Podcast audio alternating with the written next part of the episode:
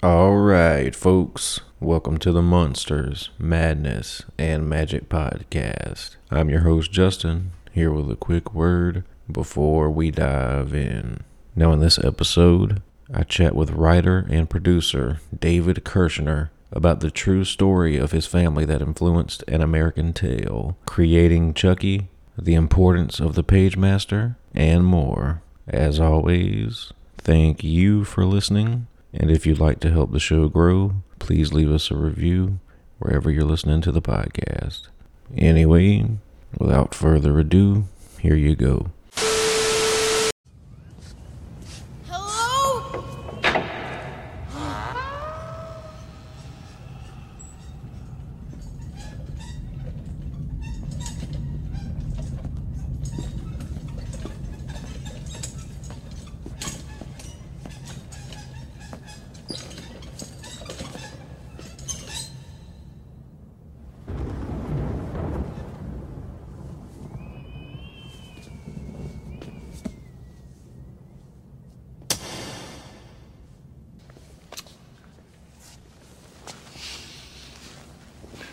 Welcome to the library, young man. Don't tell me. You're here for a special book. Mister. Stop, stop, stop. Allow me to guess. I have a talent for guessing what people need. You're in need of a fantasy. Brave knights, mythical fairies, ferocious dragons. Look, all I want is. Adventure, of course. You're a boy who loves adventure, brimming with wicked demons, cutthroat pirates. No, no, that's not it.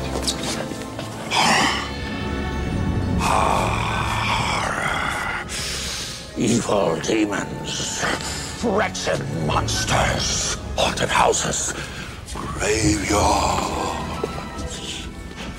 Yes, it's horror for you, boy. I'm sure of it. Greetings, boils and ghouls. This is your comrade, the Crypt Keeper here, reporting dead from the sanctuary of the strange. Tonight's macabre myth is a fright-filled feature, one overflowing with monsters, madness, and magic.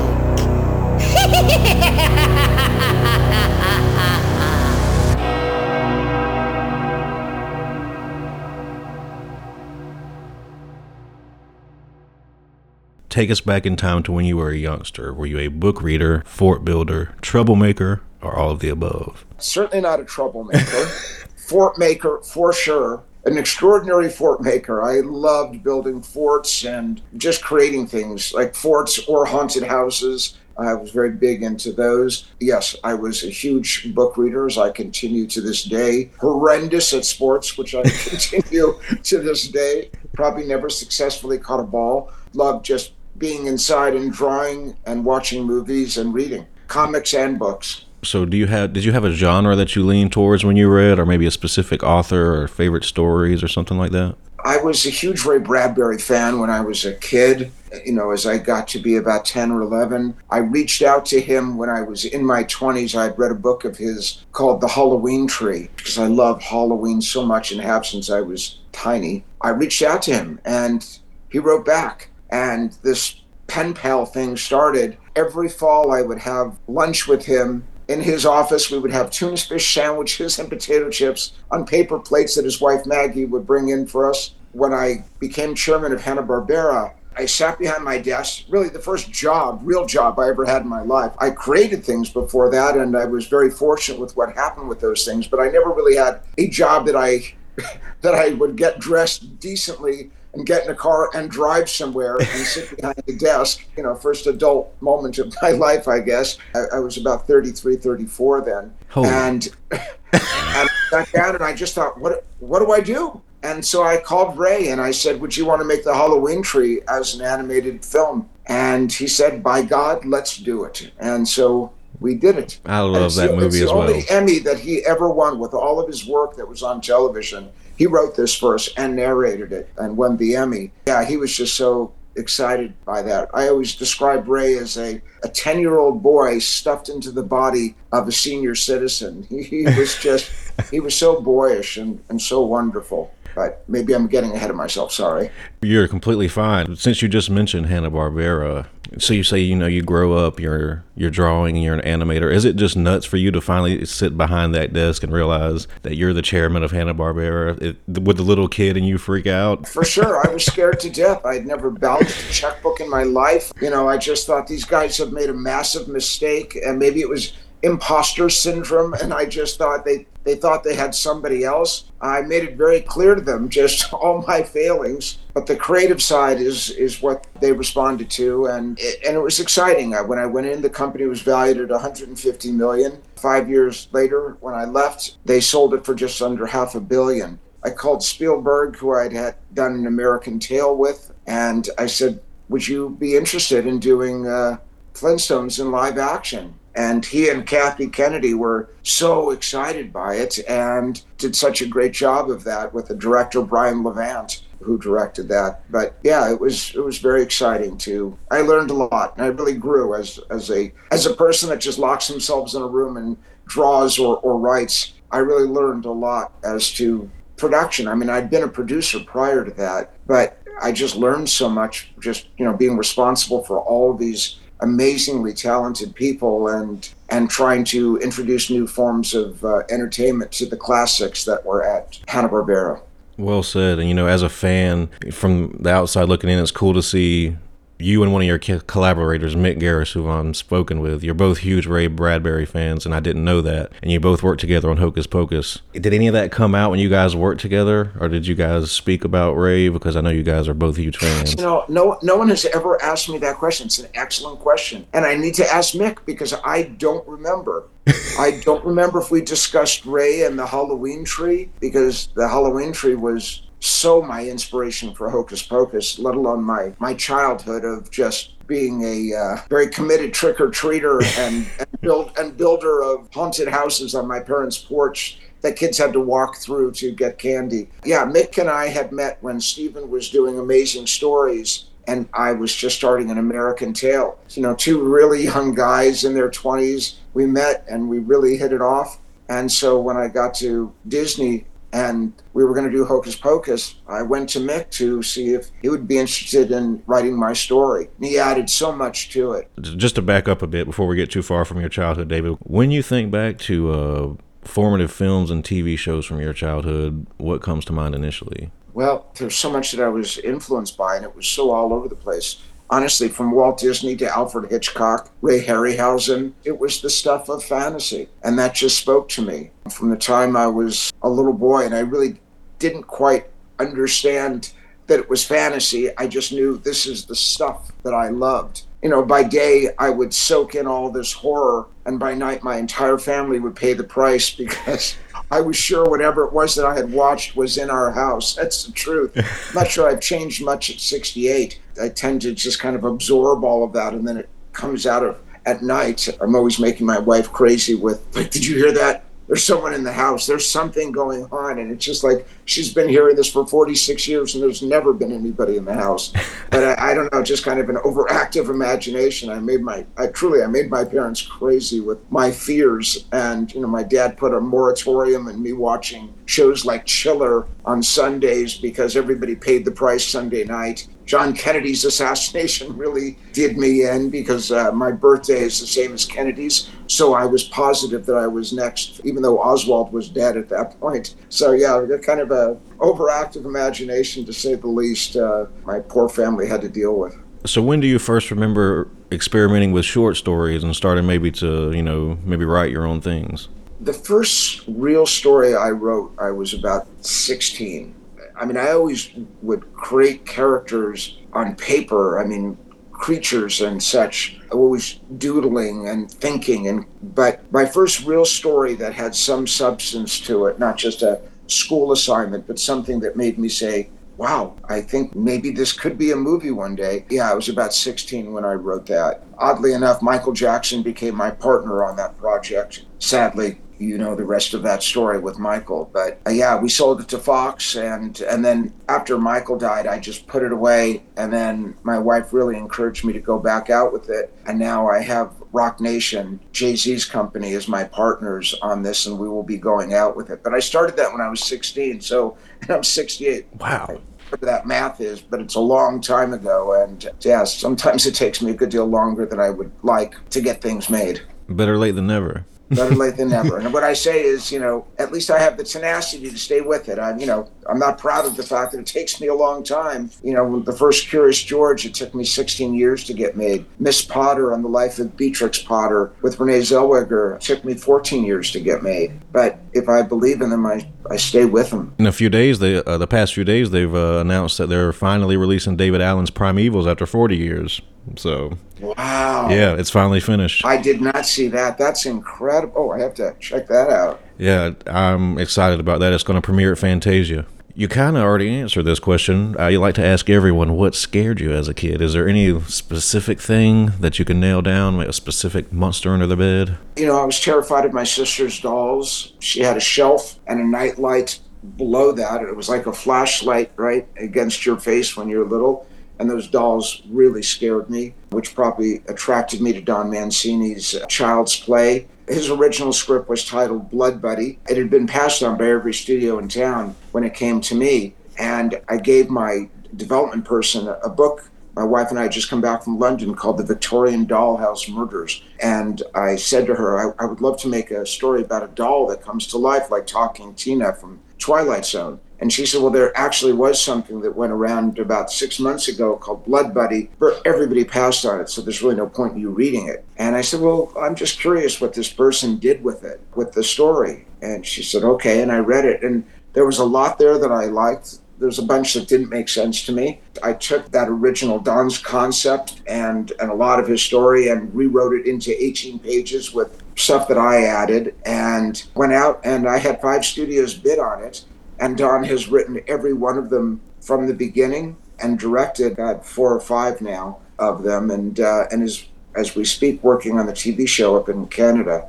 And uh, we just got picked up for our third year. Last year we were 100% on Rotten Tomatoes, so it was really exciting. You know, we've kept that little bastard going for 35 years, so uh, that's that's a long run for a, a horror franchise. It really is. How did Tom Holland eventually get involved with that first one? So I sold it to United Artists and uh, went with them, and I met a host of directors. Gosh, I think his name's Wise, uh, Robert Wise, who directed The Sound of Music, was interested in directing it. Weird, right? Yeah. Um, I had lunch with William Friedkin, who was interested in directing it. Irvin Kershner of Star Wars, the second Star Wars, and then I met with Tom, and I really loved his film Fright Night. Mm. I just really enjoyed that. And his screenplay for Psycho 2 was spectacular. I went with Tom. You know, we certainly had our share of problems on, on that movie. It was my first live action film, but there were a lot of a lot of problems. Tom wanted to show the doll constantly, and I kept saying, and I would always do it very politely, but Tom, I, I think you're showing too much of the doll. And, you know, I mean, it goes back to Jaws. Right. Spielberg just teased us and teased us and teased us.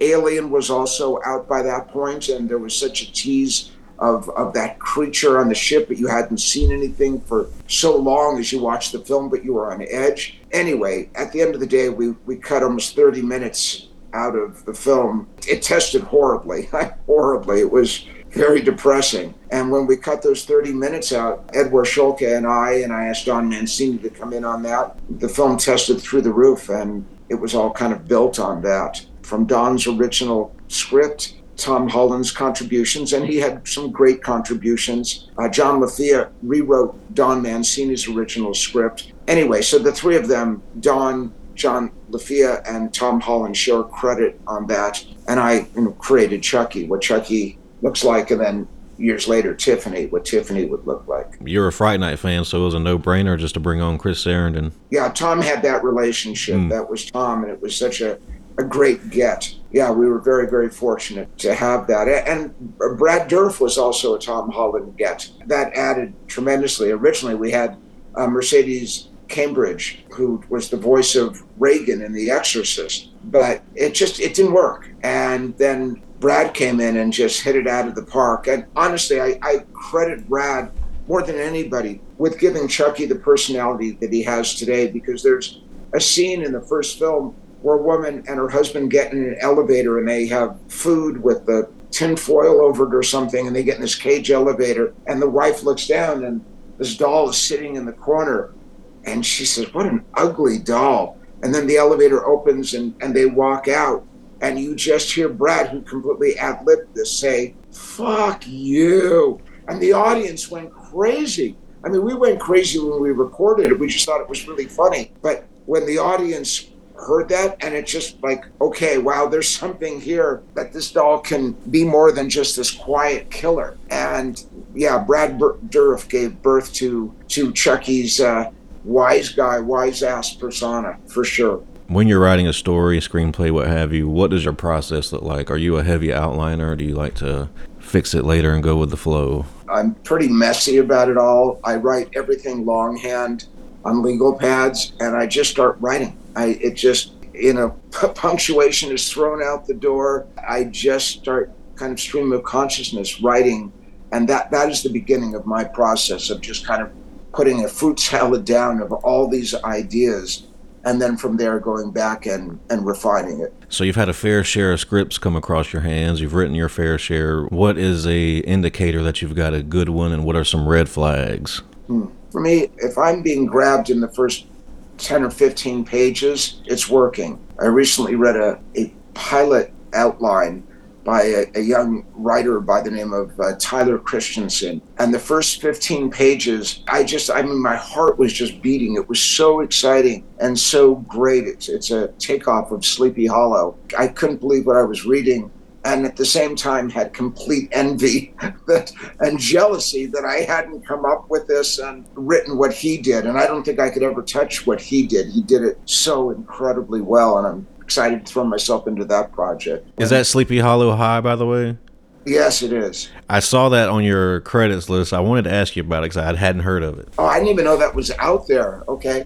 We're just putting it yeah. together now. But when I read it, it just, you know, the idea of, of a high school in Sleepy Hollow. I mean, that exists. There is a high school, there is a Sleepy Hollow. I mean, it, it all exists. And it's just always in my mind. And I wanted to do this with Hocus Pocus, and Disney was not particularly interested in making a Buffy kind of show of Salem, of what was beneath those cemeteries and all those tunnels and with pieces of coffins sticking down in those tunnels and bones and but what, what other creatures lay there and so when uh, tyler christensen told me about this, I was really excited and I, I read this. And his original script was a, a, feature film.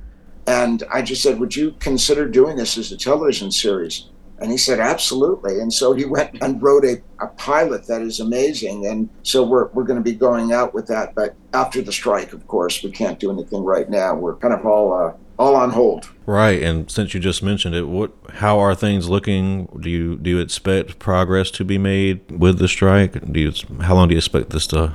Yeah, I, I mean, right now it, it just seems like both sides are entrenched. No one knows, but what I'm hearing is that it should be wrapped up by Labor Day. I mean, that's still a ways away, right? I mean, yeah. it's going to hurt a lot of people that won't be able to uh, to get their films made or below the, the line folks that work on films from hair and makeup to editors, just across the board. It's going to affect a lot of people, and it's I mean it's it's a worthwhile strike for sure, but it's certainly going to hurt a lot of people in the meantime. As much as the studios are complaining about it, they'll be fine. It's it's the others that I worry about. Right, indeed. So, David, I grew up on American Tail. So, how did how did you come up with the story, and how do things ultimately get rolling on that project? On American Tail, it's the story of my grandmother coming to America from Russia when she was uh, about seven or eight, and she would tell me this story and. They thought that her little brother Fievel had been washed over because he he was a very curious kid and he was exploring on the ship and there was stormy weather and then they couldn't find him and, it, and they were all so frightened there were 11 of them uh, 11. my grandmother had 10 other siblings and they were all on that ship and you know can you imagine trying to keep 11 kids just together, but Fievel oh wandered off. And anyway, I love this story. And my, unfortunately, my children never got a chance to meet this wonderful woman, my grandmother. And so I would tell them the story. And then I just decided to start playing with it as maybe an animated film. The first person I took it to, well, the first person I took it to was Jeffrey Katzenberg at Disney. And Jeffrey said to me, who the fuck is going to go see a film about a Jewish mouse?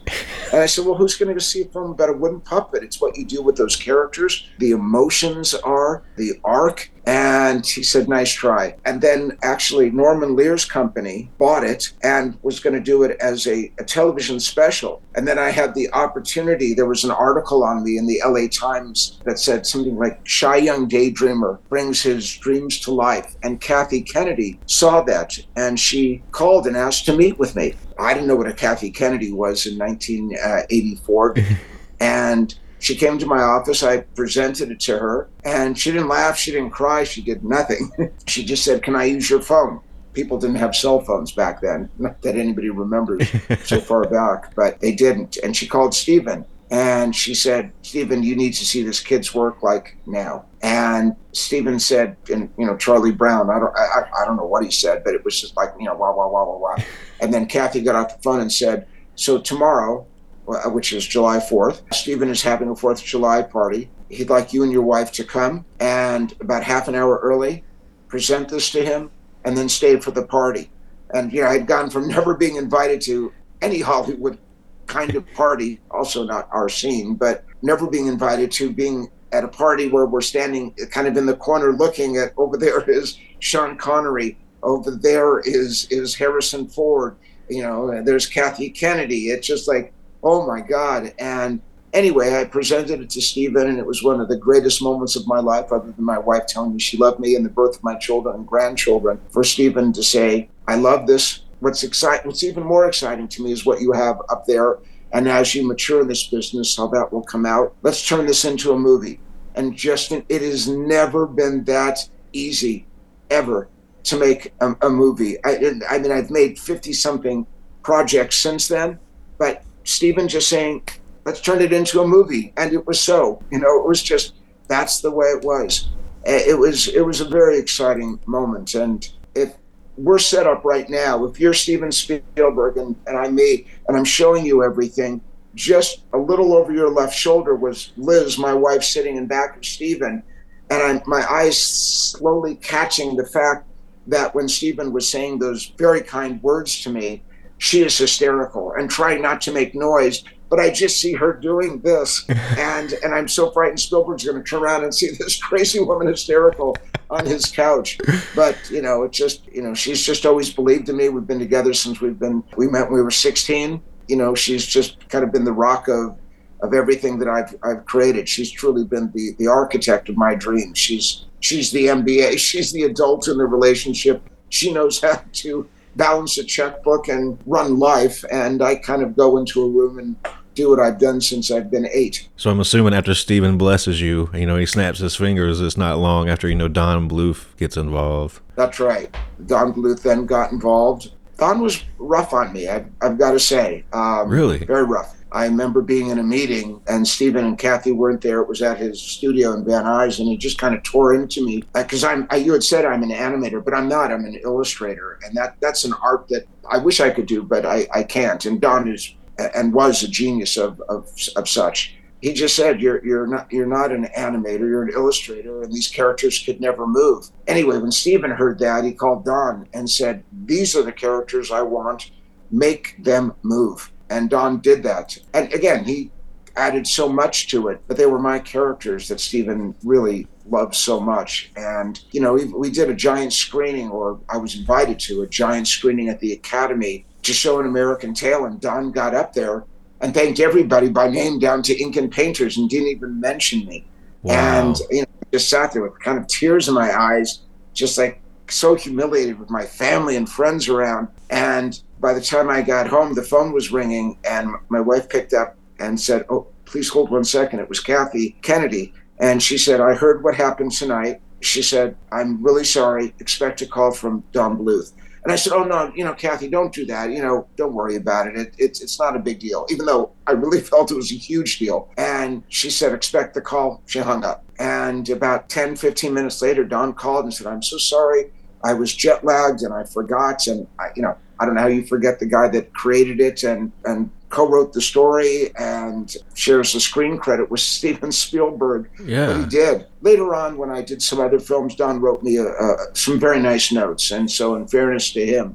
But I, I think that he was just kind of bothered because I think he had wanted to make a film with Spielberg for years, and here this punk comes in, and who's not an animator and not a brilliant animator like like himself, but he, he did a beautiful job in the film. He really did. And James Horner's music just you know makes it mm. soar that much more. The the work that they did, James Horner and Cynthia Weil and Barry Mann that wrote all the songs for it. You know, they got Academy Award nominations, they won Emmys for it. Such talented people. I'm kind of just making this connection in my head. Sorry, but uh, did your love of Fright Night eventually lead to Roddy McDowall being inserted into Pirates of Dark Water? No, no, that was that just worked out really well. It's funny, I've never connected that. You're right.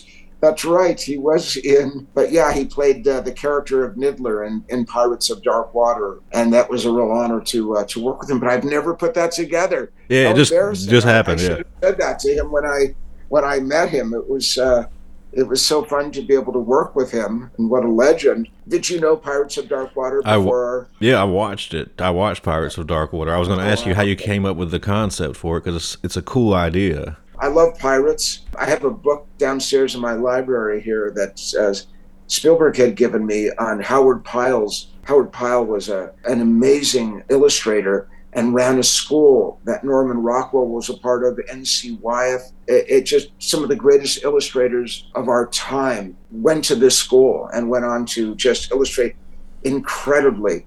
And anyway, I was a huge fan of, of Howard Pyle's, and Steven got me this book. And I just in thumbing through it, I just wondered about the idea of a world of fantasy pirates. That's kind of where all of that came from. And, um, you know, very influenced by Joseph Campbell for sure. Mm. Um, Joseph Campbell's work. And George Lucas has said there would be no Star Wars if it wasn't for Joseph Campbell. George being humble, I, I, I don't know. Um, I think he would have done it anyway. George would have created Star Wars anyway. But, you know, for all of us, it's certainly helped that was that his writings and teachings for me were very instrumental and i really used those in pirates of dark water it was really really a, a, a fun project to work on it became a marvel comic i, I don't know if you're aware of that i did not know that yeah 12 or 13 comics they did and then we had yeah and then it became a, a, a line of toys and uh, and then we did the animated when i got to Hanna-Barbera, and other than the classic Hanna-Barbera characters, that was one of the new creations for the, the studio. And they did a gorgeous job on that. We spent a lot of money per episode on those. And over the years, there have been so many fans saying, you've got to remake this, you've got to remake this, and consider it in live action. And, I, and I'm doing that. I really am. I, I would really love to be able to go back and do that in a uh, in a live action form. That would be extremely exciting. You've got a lot of highlights for me, David. I told you that before we even spoke, but uh, the Pagemaster is another staple in my household growing up. And I've always wanted to ask you the stories that are within the story, you know, Treasure Island, The Strange Case of Dr. Jekyll and Mr. Hyde, Moby Dick, and so on. Were those chosen specifically? Did they have any sort of meaning to you growing up, or did was it just for the story? Oh no, absolutely. I mean, Dr. Jekyll and Mr. Hyde. Robert Louis Stevenson writes Treasure Island and is the toast of European society, and then turns around and writes The Strange Case of Dr. Jekyll and Mr. Hyde. And the London Times say, says he should be banned from Victorian society, and then turns around and writes A Children's Garden of Verses. And I just I love people that can go from one extreme to the other and you know, Walt Disney, I think, understood that and took the best of Grimm's and weaved that into his fairy tales and stories and, you know, scared us, made us laugh, made us cry. So I, I elements coming together are, are really, really important to storytelling. And I don't know, I, I just really responded to all of that, and you know, all all the books in there are books that I I read, or probably the toughest one for me to get through was Moby Dick.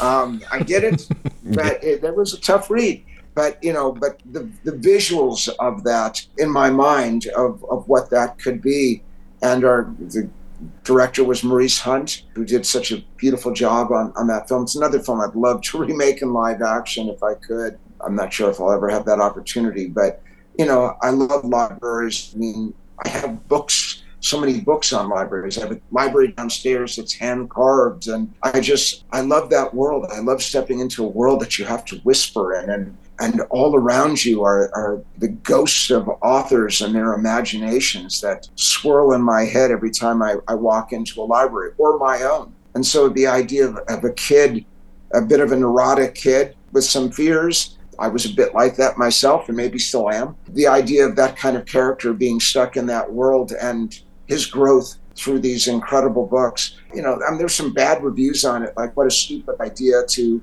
make a movie about books. I, I just I've never understood that. Uh, Um, don't yeah, I wouldn't worry about that for two seconds. That's one of the most powerful movies of my childhood. Kind of fostered my love for reading. I wouldn't even pay attention to anything that says negative words about it. wow, that's that's enormously generous of you, and that touches me greatly. And I will share that with my wife later today. Thank you. Uh, yeah, no, that means a lot. You know, working with Christopher Lloyd, wow. You know, Macaulay Culkin at the height of his career. It was really, it was really just so great to work with all those talented, talented people that uh, that we had on that film. Just to uh, kind of switch to Mick Garris for a second in Hocus Pocus. I don't know the specifics of you know what Mick worked on and what you wrote, but how does that come together when you're working with a team of writers, and how does it affect the final product? There really wasn't a team at that point. I mean, there would be a lot of writers on Hocus Pocus. Mick got credit; he wrote the first script. Neil Cuthbert came in towards the end and really punched up comedy with that film. There was my original story about witches that are brought back from the dead by a bunch of, of kids on, on Halloween night. And basically, we it, so it starts with my story, and then Mick took that and really added fantastic elements. Really made it spooky, not not scary. We were both aware that it was Disney. Disney made us pull back a, a good deal. I mean, one of the reasons I wanted Mick was because of what he does so well. But I do give Disney credit, especially Disney in the early 90s, that here was a story about witches that suck the lives out of children and they're brought back from the dead by lighting a candle from the fat of a hanged man. I mean, they're not generally Disney themes, and yet Disney did did let us keep those. So I, I do give them credit for it. But you know, I mean, when I think of, there were so many writers that honestly I've forgotten most of their names that worked on it. But Mick and and Neil Cuthbert were really, I think, the guys that that really moved it it forward. And then going into Kenny Ortega's hands, Kenny who, would do High School Musical and and Descendants, and now has a giant deal at Netflix. But he, you know, he just added so much to it. And one of the great, I think, people's favorite moments in the movie is something that I almost completely screwed up because when I saw what was being planned, which wasn't in Mick's script or Neil's, it just the studio said it's Bette Midler, we need a dance sequence. And Kenny worked out this whole thing to I, I put a spell on you. And I just thought, oh, that's a huge mistake. What are you doing? You're, you're stopping the action for Bette Midler to sing a song. You can't do that. You can't do that. And I don't think I've ever been more wrong about anything. It's people's favorite mo- moments in the movie. I'm the first to say I was wrong, and Kenny was so right. And he was such a gentleman about it because I just said, Kenny, I'm concerned about this. And he said, David, I think it's going to be a showstopper. I said, Well, I'm worried it's going to stop the story. He said, It's not. It is not. It's going to be something people love. Uh, I have no idea how he knew so strongly that this would be so successful. And it was. People just love it. And all these years later, they still love that scene. I can hear the song in my head right now. No, it's it's hard to get out once it's in. And yeah, so you know, that was again working with people from you know your basic story or idea and then working with people that just continue to make it better and better and better and that you know i mean for me there's a lot of people that don't feel this but for me film is so collaborative and to me what i've created has become so much better with other people putting their stamp on it touched on many projects here. Obviously, your work is very varied. So, is there a specific project that you would consider your most challenging? Maybe one you lost the most sleep over? Gosh, you know, I look around my office and all these posters, and I, they're all the things that have made me great. You know, because there's always a problem. I mean, there's always something. You know, no, no matter what, there's always something. You know, look, uh, an American Tail just was even though there were some issues with Don, my first project, my first project is with Steven Spielberg, which yeah. is like that will remain something that is so important to me. But you know, working with Don Mancini on the on the Chucky films has been wonderful for 35 years. Obviously, Hocus Pocus, I think, is that and American Tail are, are two that mean so much to me because they have so much to do with my own childhood and then Hocus Pocus started as a bedtime story for our daughters and then became this thing that then Jeffrey Katzenberg did buy. I don't know if I could say one, but those two really stand out for me because they my childhood means so much to me. I, I, lost my dad when I was pretty young, but until that point, it was this Norman Rockwell childhood, and life changed pretty quickly after that. But it really, I don't know, my childhood was filled with magic and imagination, and parents had understood that this kid was never going to win a sports scholarship and really supported my, my love of, of drawing and taking my dad's uh, Super 8 camera and making stop motion little movies and uh, you know the shows that I would put on for my friends uh, that usually were scary. I was lucky to have parents that really understood this this kid and really helped me a great deal. I think they were just being good parents. I don't think they thought, oh, he's going to be a filmmaker one day.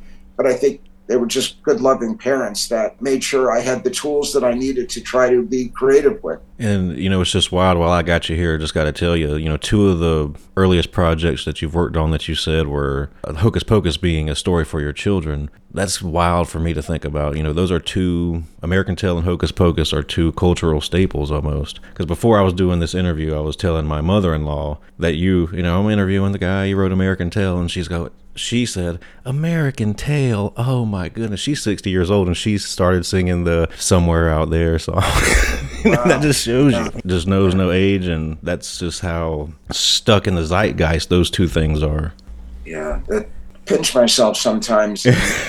and honestly, it's the truth that I, I you know, I, yesterday my eyes filled with tears because my wife said to me when we were at that Funko Pop giant store, she said, "Look around. I mean, there's there's Disney, there's there's Lord of the Rings, there's all of these amazing things, and you have Chucky here, you you have uh, an American Tail, you have Hocus Pocus here, you have Hanna Barbera, and I don't look at things like that. I just kind of live in that insecure moment of a creative person and thinking, yeah, I'm never going to create anything good again. And when she said that, and I kind of looked at all this stuff, it, it really hit me. And I think the older I get as well, because I'm closer to that end of the field than uh, than than the other side of the field when I was much younger. You know, it, it, this stuff really, I don't know, has a, an effect on me, good or bad. It just uh, it it makes me, it touches me that to hear things like that. So thank you for sharing that, and thank your mother-in-law as well. I'll let her know. So, David, what's the best writing advice you've received, and who gave it to you? Well, Ray Bradbury said to me, "Get up every day and write. He said, That's what I do. He said, Sometimes it's, his quote, it's horseshit, but he said, But out of that horseshit, you're going to find some diamonds. And though I, I must confess, I don't do it every day, I really try to do it an awful lot during the course of a week. But sometimes other elements of life, from being a dad to being a, a grandfather and a, a, husband and, and son, you have to balance these things. But I'm always thinking, I'm always dreaming. When we get in the car, it's funny, when our grandkids were younger, we pulled up once to their house. They just live around the corner, and I was driving.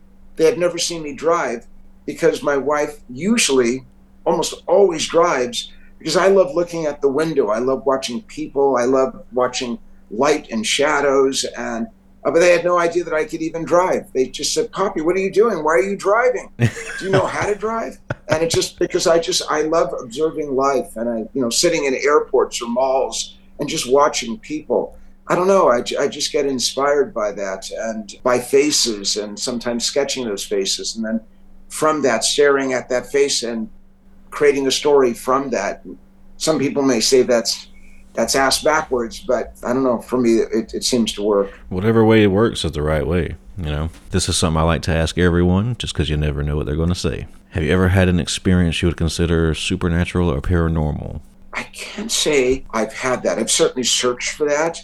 I remember we were in London with our kids, and I said to our, well, I said to both of them, tonight, look at this great, we were in Manchester, look at this great old cemetery. Let's come back here at midnight tonight and just walk through the cemetery, to the back wall. We'll touch the wall and then we'll come running out. The younger daughter did not want to do that, Jessie. Our older daughter, Lexi, did, and we did it. It was a really witchy night. And did I feel things? Yes, but I don't know if that was my eight year old imagination. I mean, we were both really scared, but laughing, but holding on to each other. The wind was just whistling through the trees. Trees were just moving. I mean, it couldn't have been a more perfect night to go to this ancient cemetery. And, you know, I, I can't say that I felt that. The same daughter, by the way, when she was just about two, very articulate, we took her to a aquarium not far from here. And we had ice cream and we walked to the side of, of a cliff where there was a chain link fence so you couldn't fall over and I said, Lexi, that's the ocean. And she's just staring. And then all of a sudden her hand went like this. I said, Lexi, uh, that's the ocean. Are you okay? And she said, I know. I was here a long time ago and I fell and hurt my head. And I said, What? And she said, I was here a long time ago and hurt my head. And it just, I mean, my wife and I looked at each other. We had goosebumps all over. It's like, oh, let's go look at the seals. I mean, we were, it really kind of freaked us out. And about two weeks later, I was pushing her on her little swing in our yard. And I said, Lexi, remember when you said you were at the ocean before? You had never been at the ocean. And she said, No, Daddy, I was a long time ago. And that's when I fell and hit my head. And God took me to heaven and then set me down to be with you and mommy. And it's just like, whoa I mean, that it, it really, it's still, I mean, you know, our Whoa. daughter's 43 and she was two then. It really, it really set me over the edge. And uh, I mean, in a fascinated way by this, but I think that's the closest to an encounter that I've really ever had. It's not that I've seen ghosts. I would like to. It's not that I've seen creatures, but just with my own daughter who she has no memory of it today. But I read all these books on it, and it said that children, usually under five, have a memory of some kind of a, of a past life. Whether this is true, whether she was just making it up. I mean, she was such a tiny kid, truly tiny. But wow, it, it just it, it blew us away. I'll say that so counts. That, that, that's my closest encounter, if you will. That definitely counts. well, David, uh, I to thank you for giving me some of your time here. So, just so we can put a bow on everything, what's on the horizon for you, and what can you share without getting in too much trouble? Well, we're doing Hocus Pocus 3. The third season of Chucky is being shot right now by Don Mancini. We have a horror film titled Vulture that, depending on the strike, that we hope to shoot in fall. And Through the Horn, which is that musical project that Michael Jackson had been my partner on, that's my next big, big one that I've created. And it's got all the movers and shakers that are in black music today that are artists or or producers that are producers are my producing partners but uh, the, the musical people will be the ones uh, part of this gi- giant fantasy about uh, about uh, black music in America. And I'm, I'm really excited because the last big fantasy project that was African American in any way was The Wiz. Yeah. And that's a long time ago. So I'm, I'm very excited by uh, this story. As I told you, I started, started this story when I was 16. You know, I have all my art here and my, my three dimensional models and everything else on on this project. So it's it's pretty exciting to me. I I hope we can make it happen because uh, I'm not saying it's my swan song, but that's up there with my swan songs for sure. I hope it does happen, David. And like I said, thank you again for giving me some of your time. It's been a pleasure to chat with you, man. Big thank fan. you, Justin. You're you're such a gentleman and such an excellent interviewer. You made me think of things that I've never thought of before. I hope we have an opportunity to meet in person one day. Thank you, sir. That'd be a, a pleasure. I'll let you get out of here, and I'll send you a link to this when I get it posted and edited and all that good stuff. Thank you so much. All right, folks, that's a wrap. I hope you enjoyed that chat with David. As always, thanks for listening, and we'll see you back next time. Monsters, madness, and magic.